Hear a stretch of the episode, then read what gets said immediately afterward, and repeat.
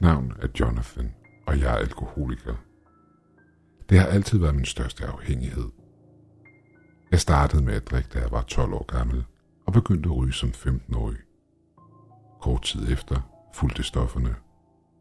Først var det cannabis, men senere gik jeg over til de mere hårde stoffer, som kokain og heroin.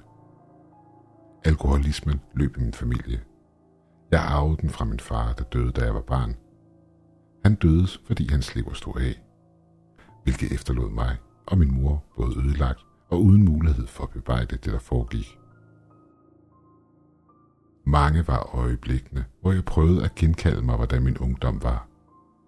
Men det, jeg fik i stedet, var blot en række slørede billeder, som en brændt filmrulle med minder. Jeg havde hundredvis af nætter, hvor jeg kom hjem og med det samme kastede op i toilettet. Alt imens jeg svor på, at det her det var sidste gang. For så kun at starte forfra igen dagen efter. Det eneste jeg husker som værende konstant er flasken. Som 16-årig tog jeg til en fest og drak så meget, at jeg endte på skadestuen to timer efter. Jeg kan intet huske fra selve festen. Kun det, at de indlagde mig for alkoholforgiftning. Hele mit liv har jeg troet, at døden vil komme til os alle før eller senere.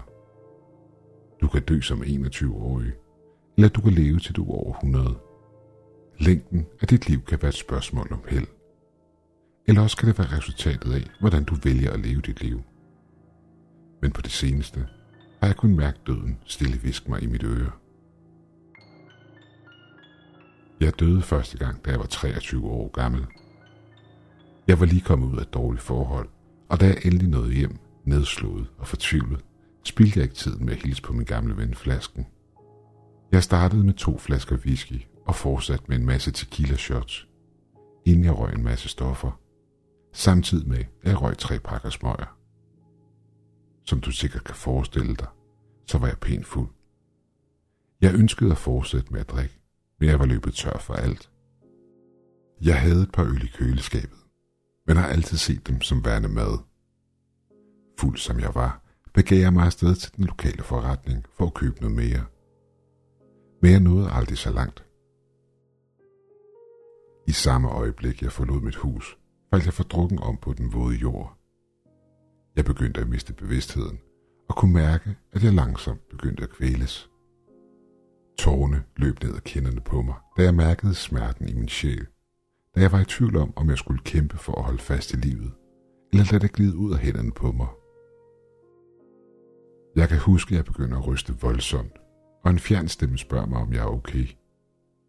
Derefter bliver jeg lagt ind i en ambulance og kørt afsted til skadestuen. Jeg hørte en læge mumle noget, efterfulgt af et stærkt skarpt lys, der ramte mig i ansigtet. Det var her, jeg døde. Gispende vågnede jeg op et fremmed sted. Det at dø havde bragt mig til et ukendt sted. Jeg så mig omkring og opdagede, at jeg befandt mig i et koldt og frossent landskab. Vinden blæste sin iskolde luft vildt og inderligt. Men af en eller anden grund følte jeg ikke dens iskolde bid, som jeg burde have gjort. Det vidstrakte landskab var dækket af is og sne. Jeg så døde træer og store klippehuler, der lå spredt ud på de snedækkede vidder. På himlen over mig, bag nogle grå skyer, hang en lysende kugle, der så ud til at være lavet af sygdom og lidelse. Det var som om al farven og al varmen var suget ud af den, og alt der var tilbage i den var depression. Og i himlen under den iskolde sol hang store istapper frit i luften, som elgamle monolitter. Alt omkring mig var frosset. Træerne, landskabet, og et stykke ude var der noget, der lignede nøgne mennesker, der gik omkring. Hvor de var på vej hen, vidste jeg ikke på det her tidspunkt. Jeg begyndte at gå, indtil jeg ramte en tæt hvid skov. Træerne havde ingen blade, og ned fra dem hang galger. I nogle af dem hang livløse kroppe, med øjne så grå og syge som himlen over dem. På et tidspunkt greb en af dem fat i mig, da jeg gik forbi, alt imens han skreg, at han ville have den, om og om igen. Så begyndte en anden på det samme, efterfulgt af endnu en mere, indtil de alle sammen skreg. De skreg og græd på samme tid. Nogle af dem rystede voldsomt, inden de pludselig alle sammen stoppede. Jeg hørte en stemme kalde mit navn, og da jeg vendte mig rundt, så jeg en elgammel mand, der bød mig velkommen til det sted, jeg nu befandt mig i. Han bar en lang hvid kåbe. I hans højre hånd holdt han en træstav, der var malet rød og hvid, og som endte i en rød kugle. Kuglen så ud til at have en slags elektricitet fanget inde i sig. På toppen af kuglen var en gylden glød, der så ud til at svæve hypnotisk rundt. Humpende kom den gamle mand imod mig. Velkommen, unge mand. Navnet er Isea. Jeg ved, du lige nu spørger dig selv, om du virkelig er død, og hvad det her sted er. Har jeg ret? Men kom med mig, så skal jeg fortælle dig historien om det her sted. Han gestikulerede, at jeg skulle stille mig ved siden af ham nær staven. Det var meget overvældende og meget at tage ind på en gang. Han fortalte mig, at det her det var et sted, hvor folk som mig med en afhængighed endte, når de døde. Og hver istap, der hang i himlen over os, repræsenterede en afhængighed. Han viste mig de tre største. Der må have været millioner af dem på himlen. Stedet blev kaldt det frosne limbo. Den specifikke del, jeg befandt mig i, blev kaldt afhængighedens dal, hvor folk med alle former for afhængighed endte, når de døde. Han var opsynsmand for det her sted. Han fortalte, at han var den første misbruger, der blev sendt hertil, og det havde taget ham tusind år at komme over sin afhængighed. Gud havde derefter besluttet sig for at gøre ham til stedets opsynsmand, og havde givet ham staven som en gave. Den gav ham magten til at holde tingene i balance, som det burde være, og derved beskytte hele økosystemet imod abnormaliteter, når det skete. Hvilket betød, når en afhængighed blev så voldsom, at den transformerede sig om til et monster. Det var, hvad den røde kugle var til. At destruere dem. Han pegede imod hulerne og fortalte, at misbrugerne boede i disse huler, hvor de skulle leve sammen med deres afhængighed, alt imens de prøvede at undertrykke trangen til at indtage, hvad det nu end var, de var afhængige af. Vi fortsatte med at gå. Pludselig begyndte hans stav at ryste, og den røde kugle begyndte at pulsere med energi. Det gyldne lys begyndte at spinde så hurtigt, at det smeltede sammen og lignede en ring af ild. Ude i det fjerne var en deform mand i gang med at ødelægge en af hulerne. Han bad mig vente på ham, imens han tog sig af situationen. Monsteret opgav sit forhævne med hulen og begyndte at løbe mod Isaiah for fuld kraft. Klumper af kød faldt af monsteret, i det han løb, hvilket afslørede skabningens rådne knogler. Pludselig stoppede den op og begyndte at kaste en mørk lille væske op på den frosne jord, hvilket fik isen til at smelte, hvor den ramte. Isaiah slog staven i jorden, hvilket producerede en bølge af energi, der skød imod monstret og frøs den fast. Derefter slog han staven gentagende gange i maven på den, indtil den brød gennem dens hud. Den gamle mand begyndte at messe en masse ord, hvorefter skabningen eksploderede i en million små stykker. Rådne klumper af kød, knogler og blod lå spredt ud over det snedækkede landskab, som en dødelig farve af afhængighed. Det er hvad der sker, når du lader din afhængighed fortære dig, fortalte Isaiah mig. Nogle af dem har samme opførsel, som de havde i livet. De andre, dem du så hænge i træerne, hver gang de falder i, må de bruge hundredvis af år på at blive clean igen. Alt det her fortalte han mig, imens han stod i sin hvide kåbe, der nu var dækket af monstrets efterladenskaber. Han fortalte mig, at for at jeg skulle blive clean igen og healet fra mit druk og stofmisbrug, skulle jeg tilbringe min tid i hulen og undertrykke tvangen til at give efter for min afhængighed. Han fortalte, at hver af mine afhængigheder boede i et separat rum i hulen, og de ville vise sig for mig på forskellige vis. Inden jeg trådte ind i hulen, bad den gamle mand mig lukke øjnene. Så det gjorde jeg. Jeg mærkede en brændende fornemmelse i hjertet, som om glødende kul rørte mig.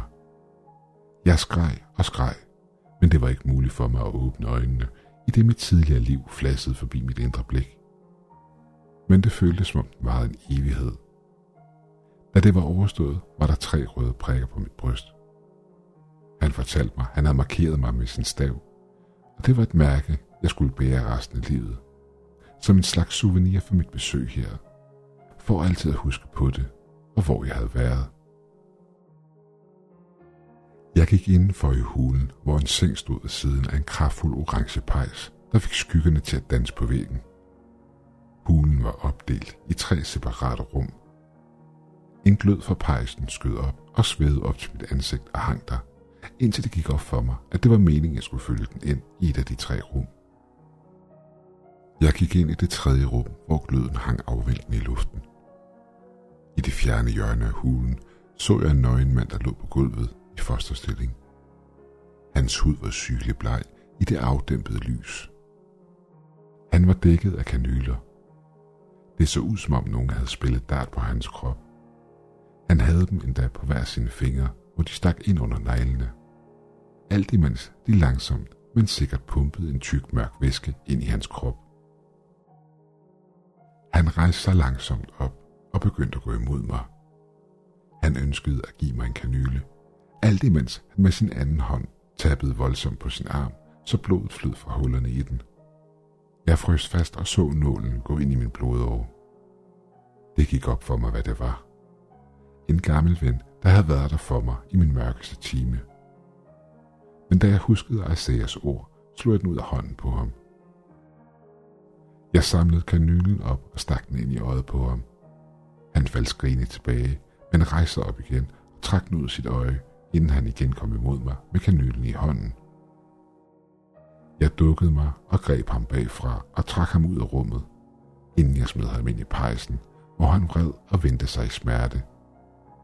Det fortsatte han med, indtil der ikke var mere tilbage af ham, andet end aske. Jeg lagde mig ned på sengen for at samle tankerne lidt. Jeg forstod ikke helt de her metaforer. Men en ting, jeg med sikkerhed vidste, var, at hvis jeg slog min afhængighed ihjel, så ville jeg måske ende et bedre sted.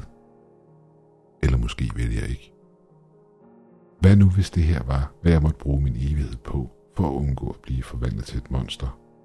Eller blive hængt for et af træerne? Og det er min straf for alle mine sønder. Endnu en glød sprang ud fra ilden og svævede op foran mit ansigt. Den ledte mig til det midterste rum, der var fuldstændig dækket af cigaretrøg. Jeg genkendte den familiære lugt. Væggene var dækket af en mørkegrøn farve, og i midten af rummet stod en seng, hvor der lå en krop i. Kroppen var koblet op til en ventilationstube, og jeg hørte en langsom hæsende træk vejret. Kroppen var gennemsigtig og havde ingen features, så jeg kunne ikke se, om det var en mand eller en kvinde. Tænk på det som en mannequin, der var i live. Jeg kunne se alle dens organer igennem huden. De så alle ud til at være raske og sunde, på nær lågerne. De lignede svampe, der var døbet i tjære. Jeg så på den, alt imens jeg spurgte mig selv om, hvad det var meningen, jeg skulle gøre. Måske havde det noget med rygning at gøre. Men pludselig skød hundredvis af hænder frem for væggene og greb fat i mig og holdt mig fast. Kroppen rejste sig fra sengen og trak en spand frem, der var fyldt med cigaretskodder.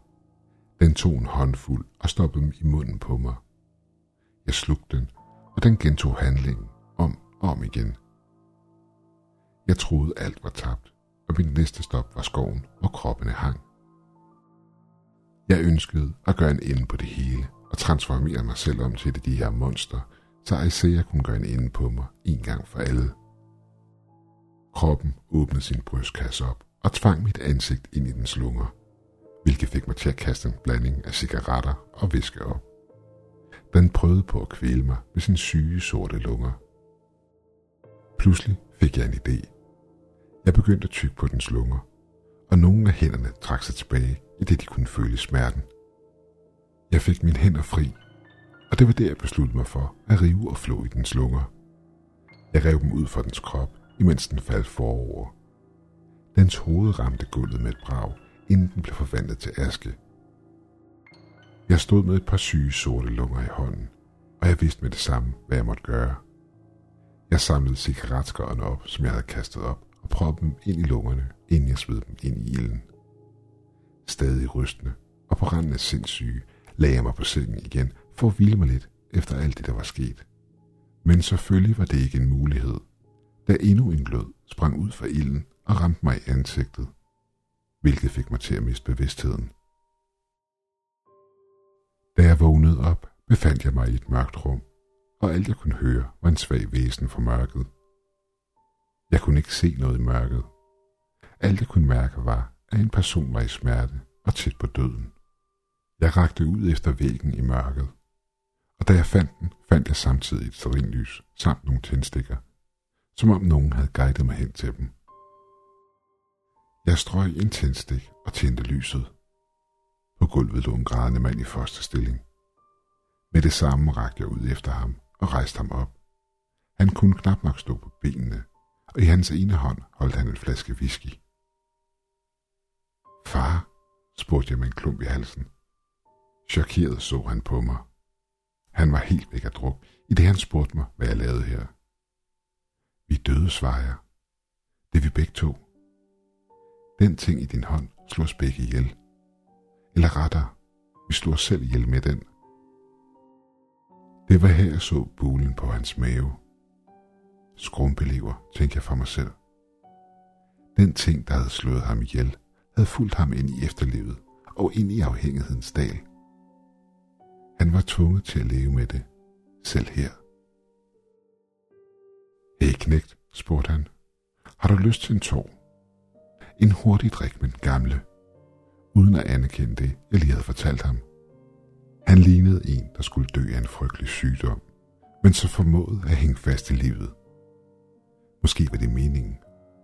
Måske var det en del af hans straf. Ja, okay, far, svarede jeg og tog flasken.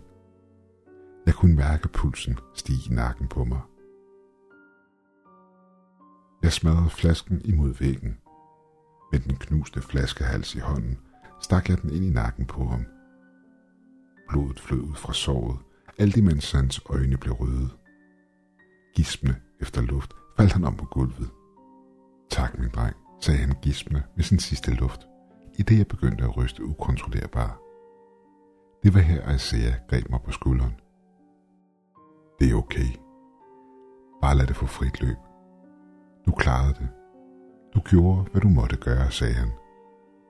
Den røde kugle glødede igen, og kort tid efter forsvandt min far. Han var uden for rækkevidde, og jeg ville ønske at kunne sige, at han er et bedre sted nu. Men det ville ikke være sandt. Han fortalte mig også, at jeg havde dræbt mine misbrugsdæmoner, og at mit sind nu var helet. Han gav mig to muligheder. Du kan enten vende tilbage til livet, eller gå til himlen og evigheden med den fred, du har fortjent. Jeg fortalte ham, at Gud og evigheden kunne vente til en anden dag, da jeg ønskede at vende tilbage til livet og fikse mine ting og leve et liv uden afhængighed. Jeg havde truffet mit valg. Jeg så op på den lysende kugle, der hang over vores hoveder. Den blev skarpere og skarpere, indtil den sidste blændede mig fuldstændig. Jeg vågnede gispende op i hospitalsengen.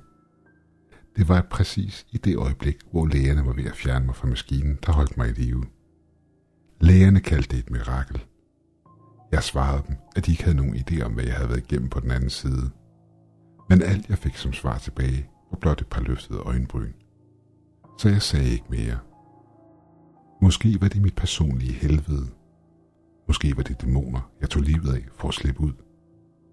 Minutter, der føltes som en evighed. Eller måske var det hele bare i mit hoved. Men det var det ikke. Den morgen, da jeg vågnede op, så jeg tre røde prikker indgraveret på mit bryst. Som en reminder til mig selv om aldrig at drikke, ryge eller tage stoffer igen. Alt det her skete for 10 år siden, og jeg har været clean lige siden.